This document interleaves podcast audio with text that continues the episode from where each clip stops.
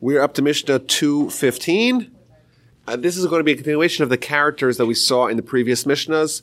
Previously, we saw about Rabban Yochanan ben Zakkai, the titanic, towering figure of the end of the Second Temple era, and his five primary students. We learned about the mission that he sent, the multiple missions that he sent them uh, uh, to embark upon, find out what's the proper path, what's the evil path to avoid, and now we're going to learn about these five students and their take, the kind of the next generation of what's called the Tanoim, the rabbis that comprise the Mishnaic era.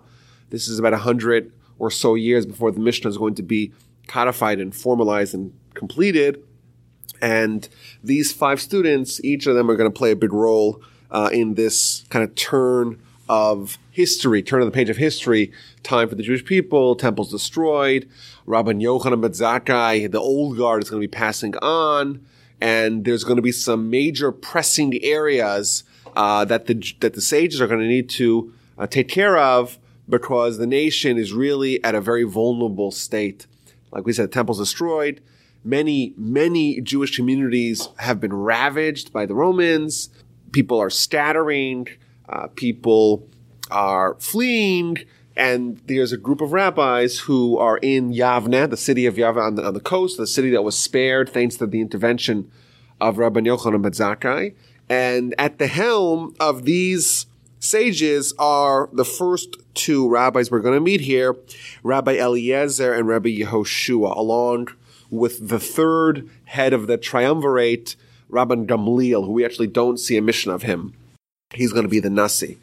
Uh, so let's read the Mishnah quickly, and then we'll go a little bit of this uh, backstory of this fantastic, fascinating, wonderful, tragic character, Rabbi Eliezer ben Hyrcanus, Rabbi Eliezer Hagadol, alternatively called Rabbi Eliezer. Okay, Haim Amru Shloshat They, they each said three things. Rabbi Eliezer said, Rabbi Eliezer Omer, Yehi kvod chavercha, chaviv alecha tishalach. Let the honor of your fellow man be as dear to you. Cherish the honor of your fellow man, tishalach, as your own honor. First thing. Va'al tihi noach lichos, and don't become prone, don't become easily angered. Vishuv yom echad lefnei misascha, and repent one day before your death. And you should warm yourself opposite the fire of the sages. But be cautious of their glowing coal, that you do not be burnt. Why? For their bite is the bite of a fox. And their sting is the sting of a scorpion. Saraf, their hiss is the hiss of a serpent. And all their words are like coals of fire. These are the three things the Rebbe Eliezer says. If you count them, it seems like a great deal more than three. We'll see that about that in a bit. But this individual, this Rebbe Eliezer, is one very interesting personality and storyline, uh, and very tragic, as we will see. Uh, he was the son of an exceptionally wealthy person, Hyrcanus, and he did not grow up with um, a lot of traditional Torah learning, which maybe is an endemic to the time. We know that the Second Temple was destroyed according to Jewish sources because of baseless hatred.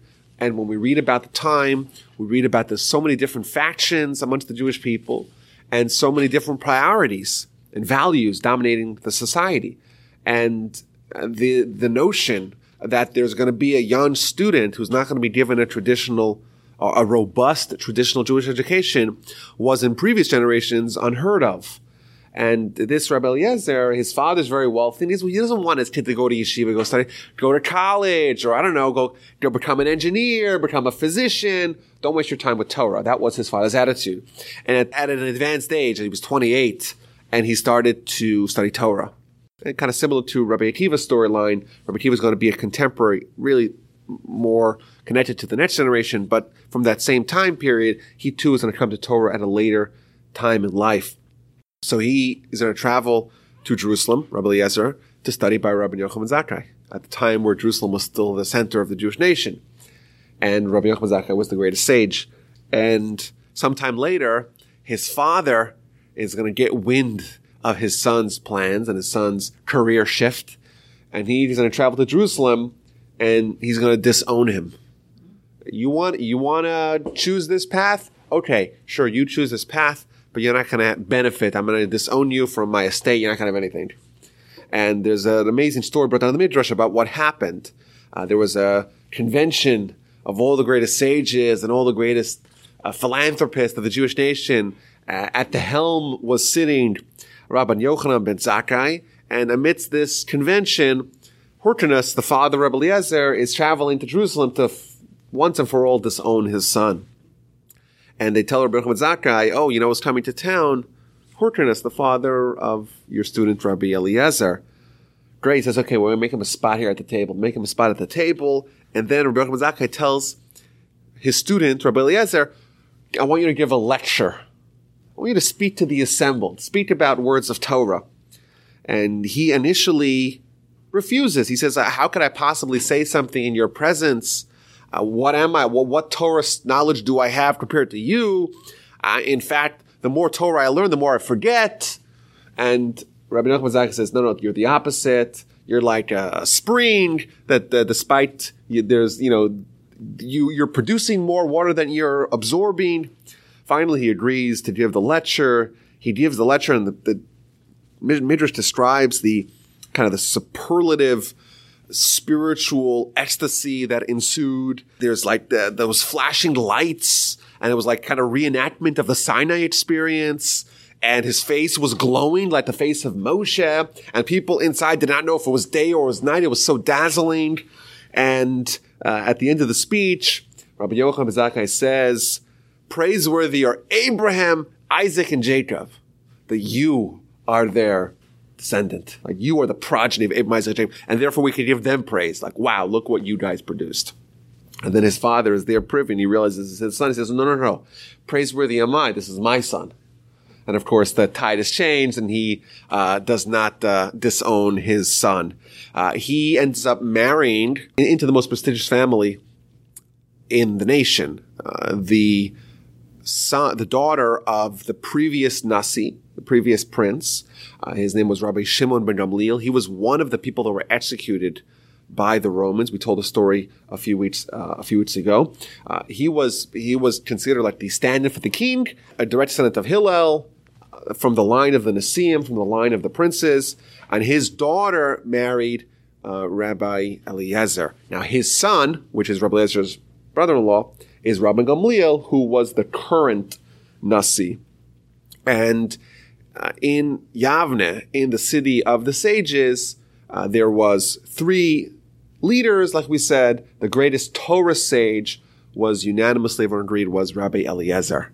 And then there was uh, Rabbi Gamliel and Rabbi Yeshua. Gamliel was the Nasi. He was the kind of the, the titular head of everyone of the Jewish nation and of Sanhedrin that was stationed in Yavne. But everyone agreed that he was not as great of a Torah scholar as his brother-in-law, the great Rabbi Eliezer. Now, uh, the story that's most famous, the most famous story about Rabbi Eliezer is, I think, the most tragic, or maybe arguably the most tragic episode in, in the whole Talmud or in that whole era. Uh, and that was the great, grave disagreement that befell these two brothers-in-law and uh, the events that ensued.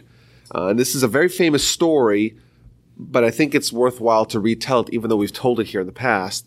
It's worthwhile to retell it because it, I think it does shine a light on what were the priorities of the nation and what were the characters that led them.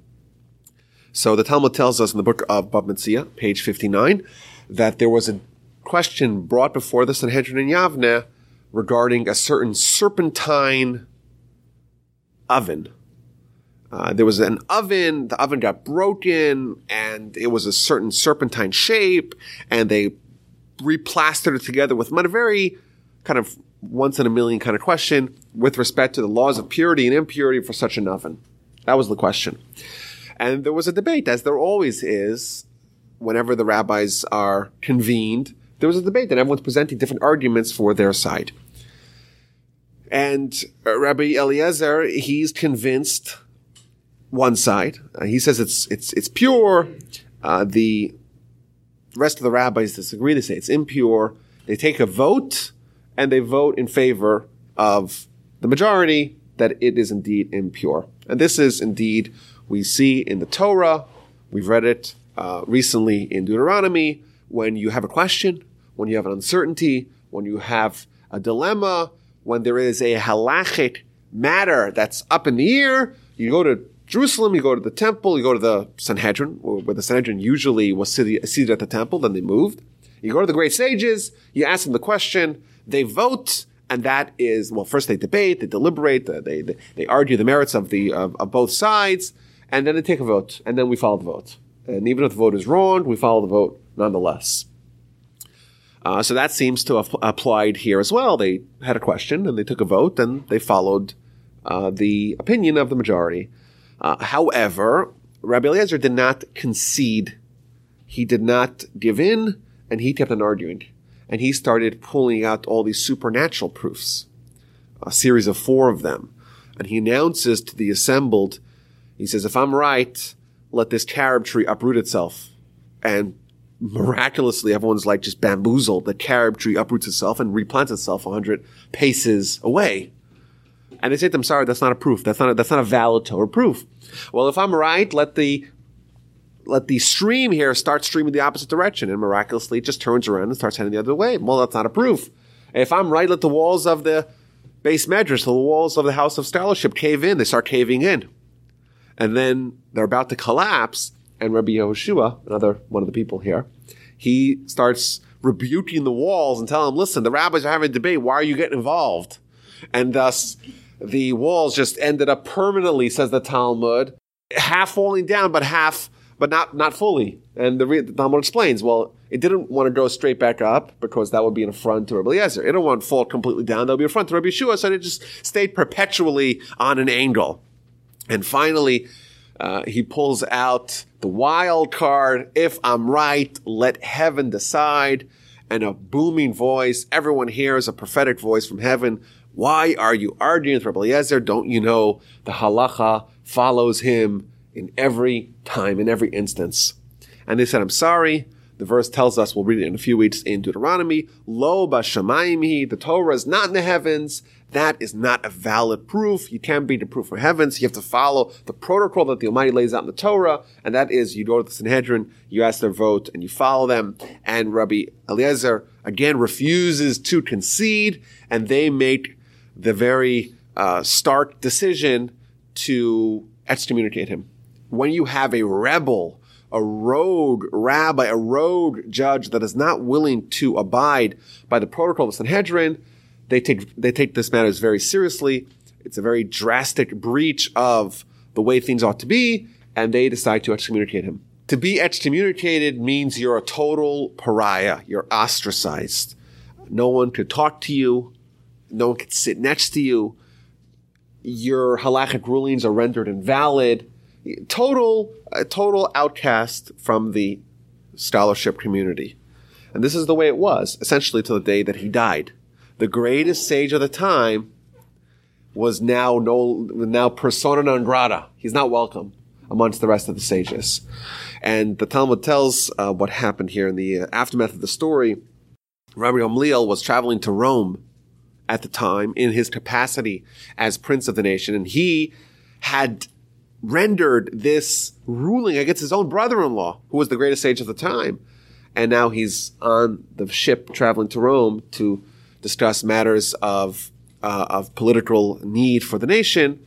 And the boat, and there's like a storm that comes and hits them.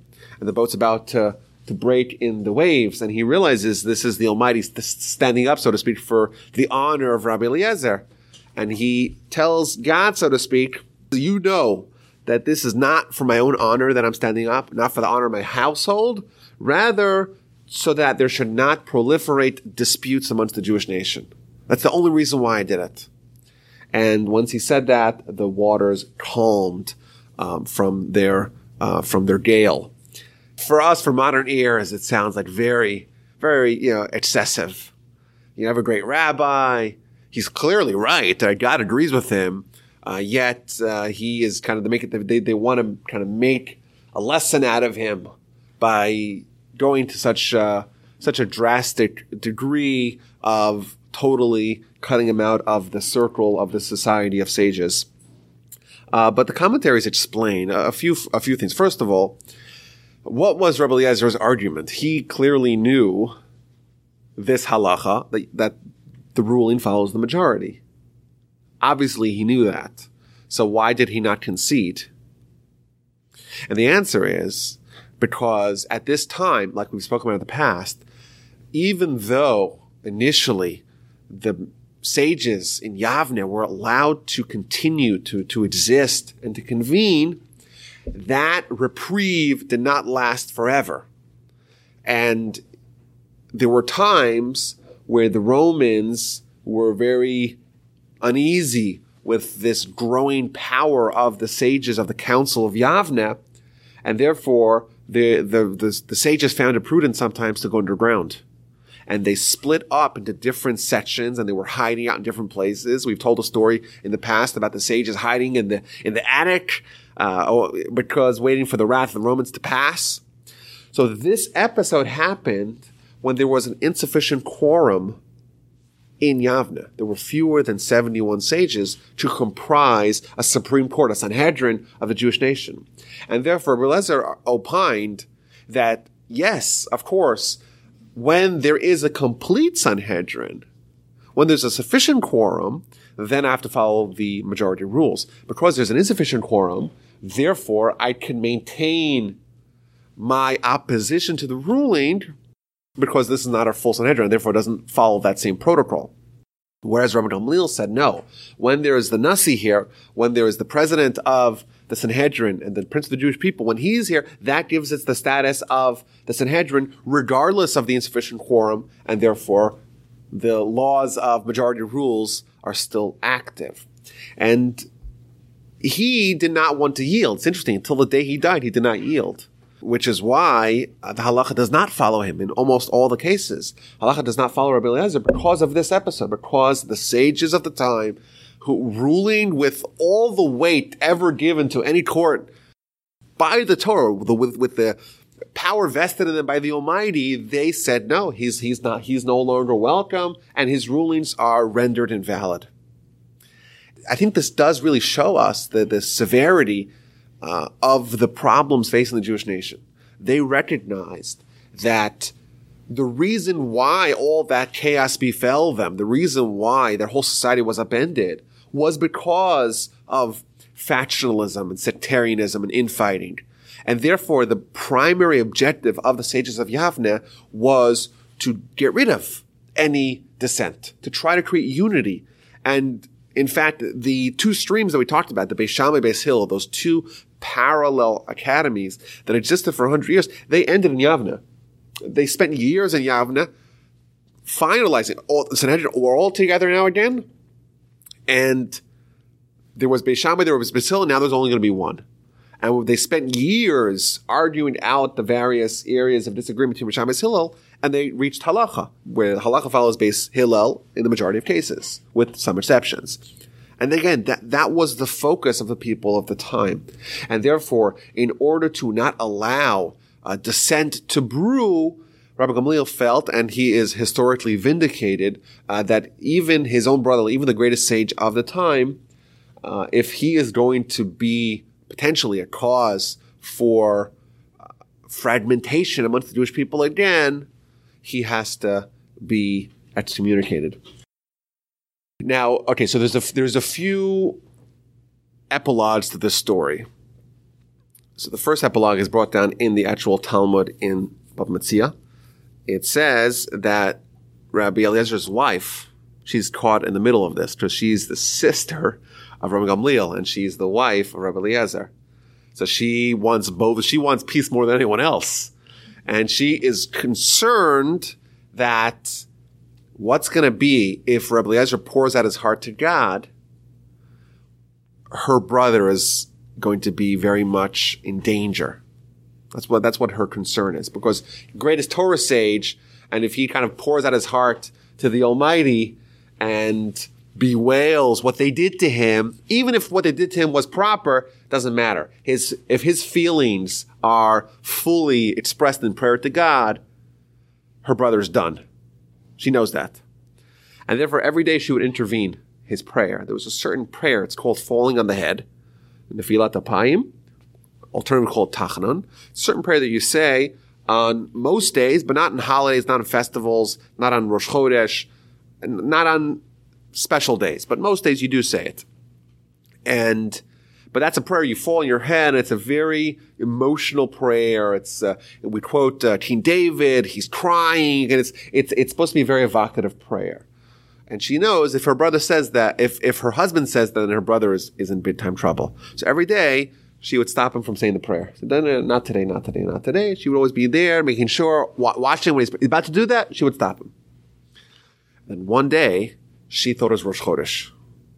She thought it was the first day of the month. Now we know the first day of the month could be one of two days because lunar month is 29 and a half days. So sometimes it's Jews to 29, sometimes it's Jews to 30. So she got the days confused and she thought it was Rosh Chodesh and therefore it's Rosh Chodesh. You don't say Tachanun anyhow. So she didn't intervene. And it turns out it wasn't Rosh Chodesh. The following day was Rosh Chodesh. And he did say the prayer and she's like, oh gosh, she can't believe what happened. And indeed that day her brother died. That's what the Talmud says. Because he was allowed uh, to say that prayer, he uh, poured out his heart to the Almighty, and she realizes what's happened, and she says, "You killed my brother." And indeed, they start hearing announcements: the Nasi has passed away.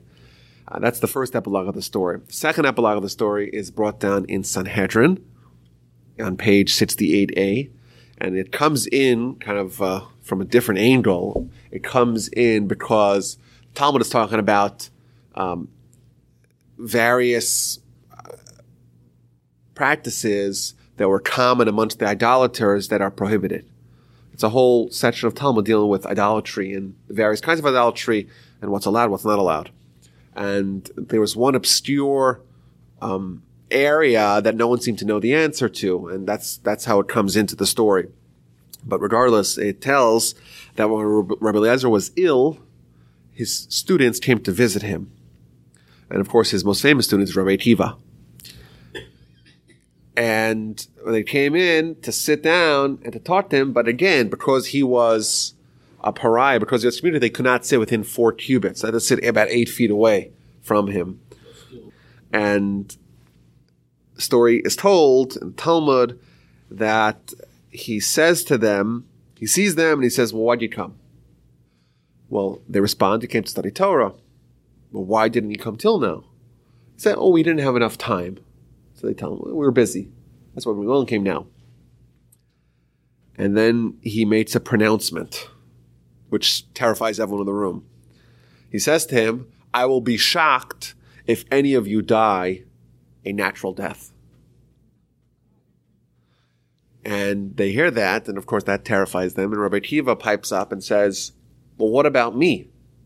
How's what's my death? What's my future demise gonna look like? And he maybe will I be spared? Will I at least have a natural death? And he tells them, No, your death will be even worse than everyone else's. That's what he tells them. And then he starts rebuking them.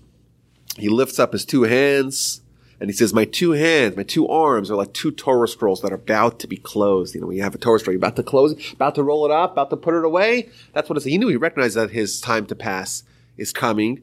And he says to them, uh, there's so much Torah within me, but no one seems to be asking me any questions.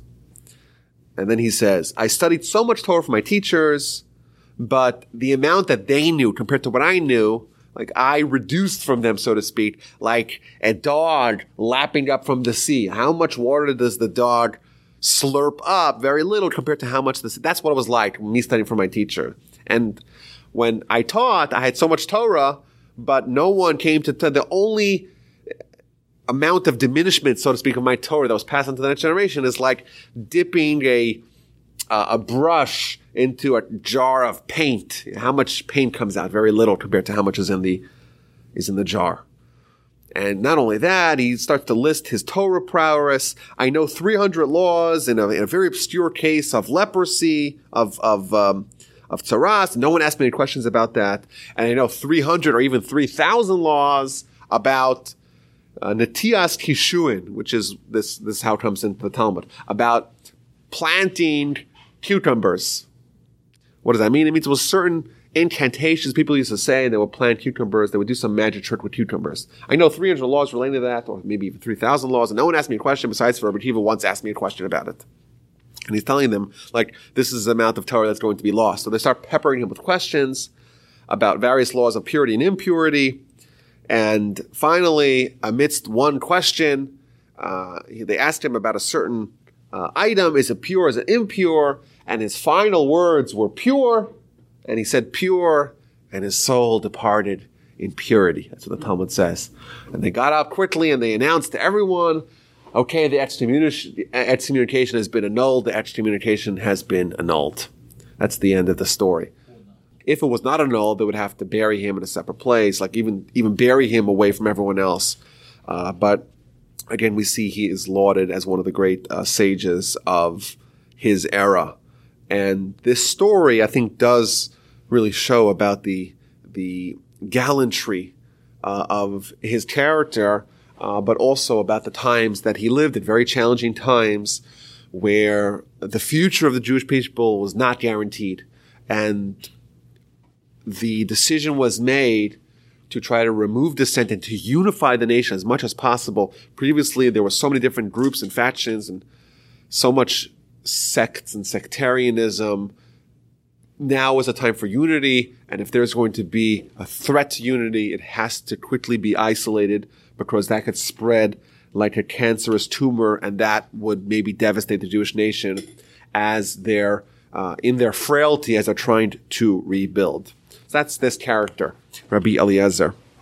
Of course, he's mentioned hundreds and hundreds of times in the Mishnah, and uh, but these two stories, or this one really long story, really uh, is the most significant episode of his time, of his life, and considered to be one of the episodes that really that, that, that exemplify what was the objective of the sages at the end of the first century. So let's look at his lesson. Uh, he says three themes, and if you actually count them, it seems like a great deal more than three things. So there's various different answers. Uh, one of the answers is is that the first two are connected. To have a good friend hinges upon not getting angry. If you're quick tempered, you can't really have great friends. Uh, that's the first answer. Uh, the second answer is that no, the first three themes he used to say all the time, and the last thing he would say only occasionally. The first three were his mantras, were his aphorisms. Alternatively, alternatively there are two sets of three themes. Uh, and the commentaries explain what's this idea of three things? And it, the answer is given that there's really three different areas in someone's life where they need to achieve excellence, to be complete, to be perfect. Number one, their own self, their identity, who they are as an individual. Number two, how they interact with other people. And number three, finally, how they interact with the Almighty.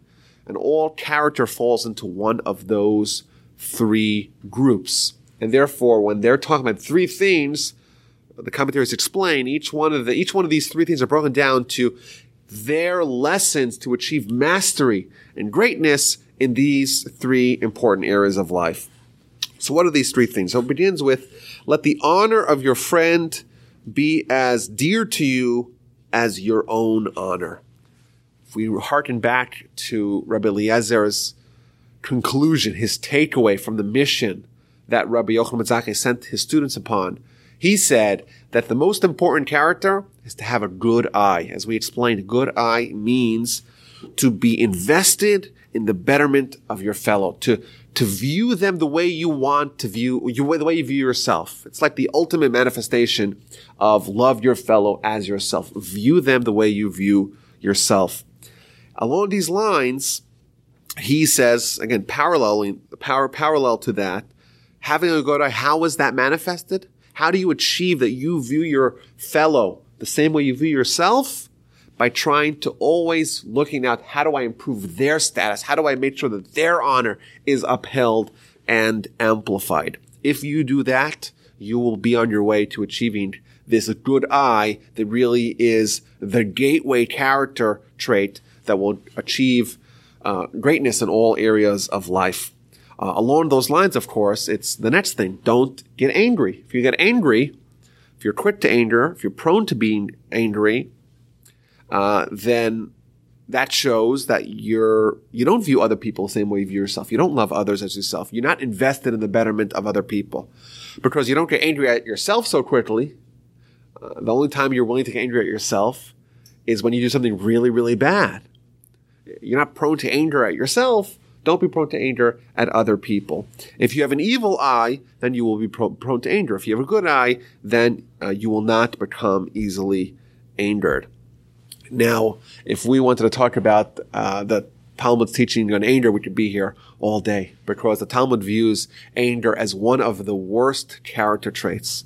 Just a sampling, uh, kol hakoes ki'ilu oved zara.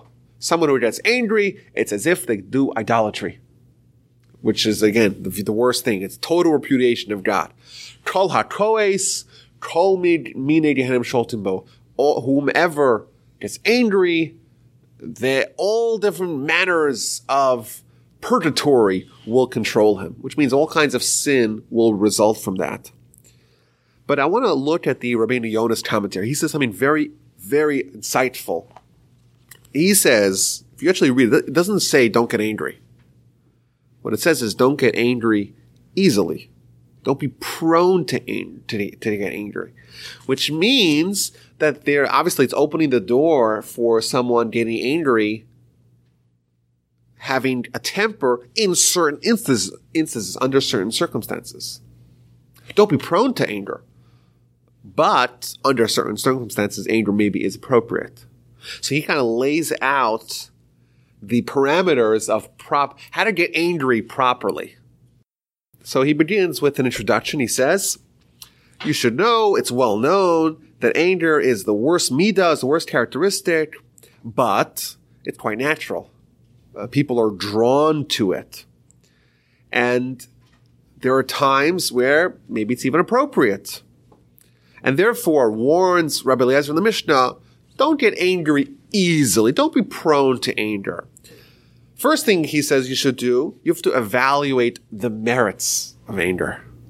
You have to evaluate the merit. You have to weigh on the scales. Is this the right time to get angry? Is this the wrong time to get angry? You have to kind of approach it with a cost benefit analysis and say, okay, what are the merits? What are the drawbacks? And he says like this, if there's any drawbacks, if you can find any reason why it's not appropriate, then you should discard the anger. Don't, that's not, it's not, it's not appropriate. Only if you can find no reason why anger is not suitable for the situation, only then shall you get angry. Which again shows you obviously have to have total command over your, over your emotions and over your outbursts. You have to be able to be able to coolly evaluate the situation and say, okay, what's appropriate and what's not. Uh, we always talk about Musser, about uh, being uh, synonymous with self-control.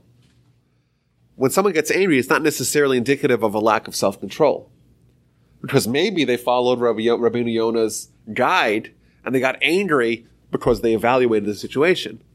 And indeed, what he's describing is someone who is, who is in total control over their emotions and over their anger. And they have just evaluated the situation and, and concluded that anger is appropriate. But even then, don't let it spurt out. Be very deliberate in how you dispense it. I think this is a good idea for uh, parents, certainly leaders of all types. Um, sometimes it's appropriate to get angry because you're trying to teach a lesson. You're trying to impart something with your child or whatever. But if it's an emotional reaction, then it's it's improper. Then you're being prone to anger. If it's weighted and evaluated and and and you, concluded that this is the right thing to do, and you're able to kind of exhibit the anger, even though you you really aren't feeling anger, but you're exhibiting anger, and you're doing it in a very deliberate manner, then it could be the right thing to do. We see in the Torah, Moshe gets angry several times. This is what is happening over here. Moshe is angry because he is recognizing that is the best thing that the people need. And as someone who's selflessly dedicated towards the betterment of the Jewish people, he realizes that they need this rebuke in this time, in this way, in this manner, and he delivers it as a leader ought to do. I was once, I remember I was in yeshiva and uh, in 2004, a long time ago, and I remember hearing from a fellow student about something that they witnessed in the office of the Rosh Yeshiva, of the head of the yeshiva. There was some, I don't, I don't know what happened, but some student did some infraction and the Rosh was telling this other student that I was speaking to, he said, don't call him in yet. I'm not, I'm not angry yet. Uh, he had to like kind of, he was like trying to get himself angry enough to be able to kind of lay it thick on the student, but he was, he was like trying to, he was, it's not the opposite. He wasn't trying to minimize danger. He was trying to kind of create it to be able to teach the lesson that he wanted to teach. I don't know what the batch story. I remember this kind of struck me. He's like, he tells it, no, no, no, I'm not ready for it. I'm not ready for it. I need to try to build it up so that way I could dispense it properly. Which of course, to us, it's always the opposite. Let's say, you know, we, we, we, we, we, we, we are prone to anger or we tend to be prone to, to, to, to being angry. And here we're being told, you gotta harness it. Obviously, again, the, the mistake we could always make with Pirkei Avos is like, oh yeah, okay, fine, let's move on to the next thing. This is what he said, the great Rabbi Eliezer. A hundred years of, of Torah wisdom distilled into three sentences. Obviously, it's a lifetime's work, but we have to move on.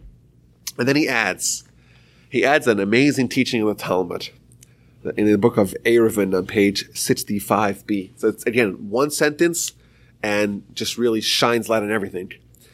It says there's three ways to determine a person's true character. Betiso, Picasso, Ubekoso, which is a nice play in words. Tiso, his pocket. Kaso, his anger, Kasa's anger and koso is his cup when he drinks. If you want to know someone's true character, you examine them in three instances. When their money's at stake, when they're angry, and when they're drunk. A person can be very adept at concealing their true character. But when it comes to their money, their truth comes out. When it comes to their anger, when they're really angry, we see how they behave, how they truly behave. When they're drunk, all the inhibitions are removed. That's who they really are. That's what the Talmud says.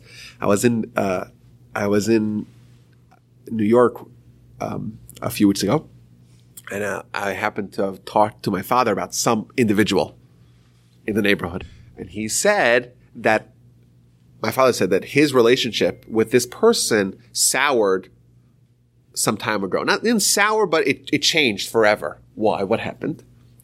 There was an individual came from Israel who was had a Torah institution in Israel. Friends with my father came to fundraise, which is quite common. Few, the, the, major Torah institutions in the world are right now presently in Israel. There's some of them here, of course, but mo- most of them are in Israel. And most of the money is here. So they came fundraising. It's not quite common. Uh, the heads of the yeshiva come fundraising in America, and the heads of institutions, etc. So he came to my father, and my father gave him a donation, of course. But he says, you know, this person, he he's trying to help him who we to go to. This person's such a friendly guy, and he's very, very, very wealthy, and I'm sure he'll be, give you quite generously. So he sent him to this guy. So this guy came back to my, my father, and this person, I know who he is. I'm not going to tell you who he is, but I know who he is. And he's a very soft spoken, very pleasant, very kind of uh, noble person. And my father said that this person said, test my father. He's like, don't you ever do that again. Don't you ever send someone to come fundraise with me. So he told my father. And he's like, he's like, ever since then, their, their kind of relationship has been kind of chilly.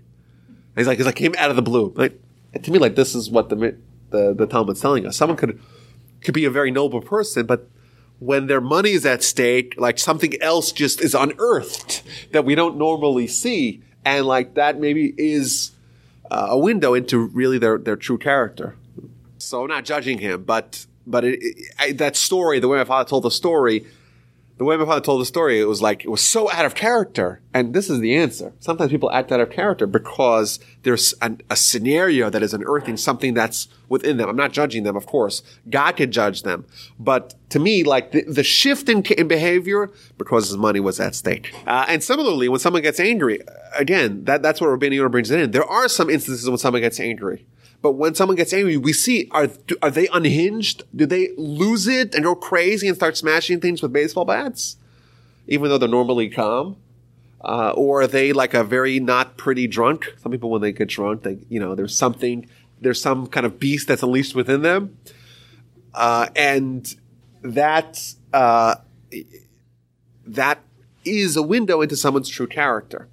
Uh, now, again, it's important for us to not judge other people here because it's very easy. That, that's not the point. The point is, is that specifically with respect to to to anger, in, in the context of our Mishnah, with respect to anger, what it means here is that yes, don't be prone to anger. Don't get reflexively ang- angered.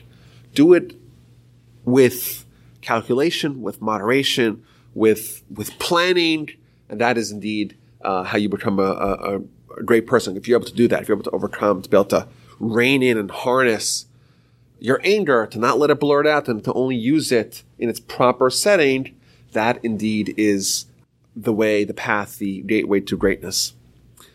And then he tells us to repent the day before we die. And of course, the question that everyone's going to ask is, okay, let me know when that is. Send me the date and I'll know when to repent. Uh, and the commentaries explain that obviously the lesson here is we don't know when we're going to die. And if we don't know when we're going to die, we have to repent all the time. Uh, the Talmud explains, is Talmud quotes a verse in, I believe, in Ecclesiastes, where King Solomon, the author of Ecclesiastes, says, at all times, your garments, your clothing should be white, should be pure. I.e., at all times, your character you're, you should have repentance. And the Talmud, in fact, Rabbi Yochanan Zakkai gives a parable. Imagine a king invites all his people to a grand feast, but it doesn't tell them when the feast commences. So everyone gets dressed up and everyone gets beautified and put on the, all their cosmetics and their nicest clothing and everyone's getting ready for the feast. And then they realize, well, we don't know when it's starting. Is it starting now? Is it starting tomorrow? Is it starting in a year? Is it starting in a decade? No one knows. So the people that are clever, they are always there at the door ready to go in. They're always making sure they're keeping themselves up and they're making sure they look good and making sure they're taking care of themselves. The fools, they say, well, we don't know when the party's starting. We're going out to, to, to the field. We're going to get ourselves all dirty. And when the, when the feast comes, we'll have enough time to prepare. And then, without any preparation, the king says, okay, the feast begins, and the people that were prepared for it are all clean and all ready to go. And the people that are all dirty and sullied, they come in as well. And they're embarrassed, of course, with how they look. But this is how they look because they did not prepare properly. And the episode concludes. The king says, the king was happy with the people that are clever and was disappointed with the people that were fools. And he says the people that prepared themselves were always ready, they should eat, partake in the meal, partake in the feast, and everyone else, all the fools have to sit and watch them. That's the example. And uh, obviously the lesson to us is that the Almighty created a feast for us. We call that Olam Haba. We call it the spiritual world. But we have to be properly prepared and attired for that world and we have to constantly be ready. We don't know when our time is going to come. We don't know when the door of the ballroom is going to be opened and when we have to be ushered in. We better make sure that we are ready to meet the King, to meet the Almighty. All our days should be, uh, our clothing should be uh, clean and our days should be consumed with repentance. If we do that, we will be ready when the time comes. Uh, that's one interpretation of this Mishnah. A second interpretation is that it's never too late. People think, well, you know, I have a whole lifetime of behavior, incendiary behavior that I need to kind of clarify and get out of the way, and ah, oh, I'm hopeless. And the answer is no. You repent one day before you die, even if previously even if they previously you re- were in need of repentance, if you repent at the last second, you can be granted, uh, you to be you to be granted a uh, a ticket, a golden ticket to this grand feast. I saw an interesting question here uh, from the Maharal. The Maharal asked the question: Okay, if if if the if the Mishnah is trying to tell us that we should repent always, all day you should repent. You know what it should say? It should say repent all day, every day, and that way you convey the lesson. Why does it need to tell us repent the day before you die? Why is it linking the repentance to the death? He says something very, I think, very scary but very powerful. He says that when someone dies, they're returning their soul to God. You want to make sure that when you're returning your soul to God, you yourself are returning to God. Because if you yourself are returning to God as your soul is being handed back to God, that is an insur- is, an, is going to ensure that your soul is going to be granted a good place in heaven. And this is why we have this idea called vidui. Vidui means confession, which we do on Yom Kippur, of course, before Yom Kippur, before the high holidays, but it's also, there's a, there's a prayer that you're supposed to say before you die. And my, my grandfather had a student uh, that was very shaken up, came to visit him. He said to him that he had witnessed a fatal car crash and he had saw them, seen the person as the person was dying and he was all, he was all bothered by it. So my grandfather asked him, well, did you say vidui with him? Did you say, did you say the proper prayer before you're supposed to die with him? The student says, no, I don't know vidui by heart. Who knows vidui by heart? He says, everyone has to know vidui by heart because you never know when your day is going to come. So, uh, what is this vidui? So I want to read to you. So there's a few versions of it. There's a short version, there's a mini version, there's a long version, there's all kinds of versions of it. Of course, we know you're supposed to say the Shema before you die. Uh, that in itself is a declaration of, of a pledge of allegiance, so to speak, to God. You want to make sure that that's your last thing that you kind of, your parting message with this world. But there's also vidui. So I want to read to you the vidui here. Uh, so there's a short version, which is only six words. Tehe misasi kapara al kol avanosai. Let my death be an atonement for all my sins. Let my death be an atonement for all my sins. Which is a short, everyone can remember that. Which is a way, again, it's, it's a way to repent right before you die. And even if you don't know when that's coming, or God forbid you encounter someone who's about to die, tell them to say that because that's a way that they could die with repentance. The longer or the slightly longer version is Mo Dani Fanecha. I admit to you, the Almighty, the, my God, the God of my forefathers, that my healing is in your hand. My death is also in your hand. May it be the will before you that you should give me a healing. Let, let me get better. A complete healing or for shalema. V'im amos. However, if I die, let my death be a, an atonement for all my sins, for all my iniquities, for all my wanton sins that I sinned and that I committed before you. Give me a portion in paradise and let me merit olam haba, which is designated for the righteous.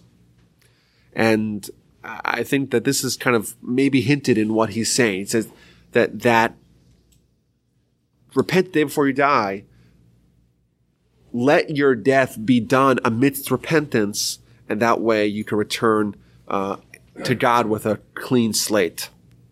Uh, maybe we could offer another answer quickly. Of course, this could be its own topic uh, on its own. That ruminating on someone's pending demise is actually quite helpful for repentance. If someone realizes that they're going to die, that helps them repent because that kind of rejiggers their priorities, puts things in the proper, the proper um, context. I had a teacher in high school. Um, it was a science teacher, and a really interesting guy. Uh, but he, he used to always say that his goal, his goal in life is to live forever. Why? Because as time progresses, there's more advances in medicine and and uh, life saving uh, devices and techniques and procedures and anti aging and all that. And therefore, the longer you live, the longer you'll end up living. So his goal is to live forever. That was he used to, he used to always say. And then when he, we, I was in 11th grade, he was, we were learning chemistry. We did biology and then earth science and then chemistry. 9th, 10th grade, 9th, 10th, 11th grade. In chemistry, he was almost never in class. Why? Because his wife had tragically contracted a, uh, a very harmful cancer. And I remember like a change in his attitude, like this kind of realization, no, no, we're not going to live forever. even if you, even if you're Mesushelach, you're tapped out at 969. Even if you live for a thousand years, it's still not forever. And that's just the human condition. So yes, we could extend and hopefully we will. We'll all live to 150 years old. Great. But even at 50 years old, it's still finite. That's the, the condition, the, uh, inescapable reality of living as a body is that it's finite, it's fixed. Uh, how long it is, who knows? Again, we don't know.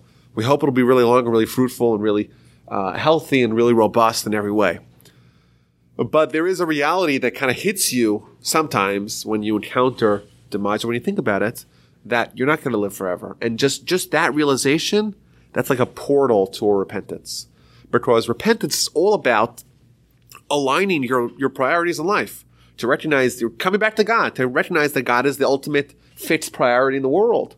And everything else is just a distraction. And of course, it's hard for us to not be distracted because everything is, is oriented to make us distracted. That's all by design. The Almighty wants us to be tested. He wants us to have things that are pulling us away from him because otherwise life would not have that same meaning. That's what free will is. Free will is to, we have the ability to determine what we're living for, what our priorities. When we encounter the idea of our own death or death that comes close to us, it's a very powerful opportunity to repent because that again is going to put things back in their proper place, in the proper context and help us. It's, it's, it's an aid. It's a tool to uh, to to to repent, which is why a famous verse in Scripture, King Solomon again, I think it's in Proverbs, tells us it's better to go to a house of mourning than to a house of celebration.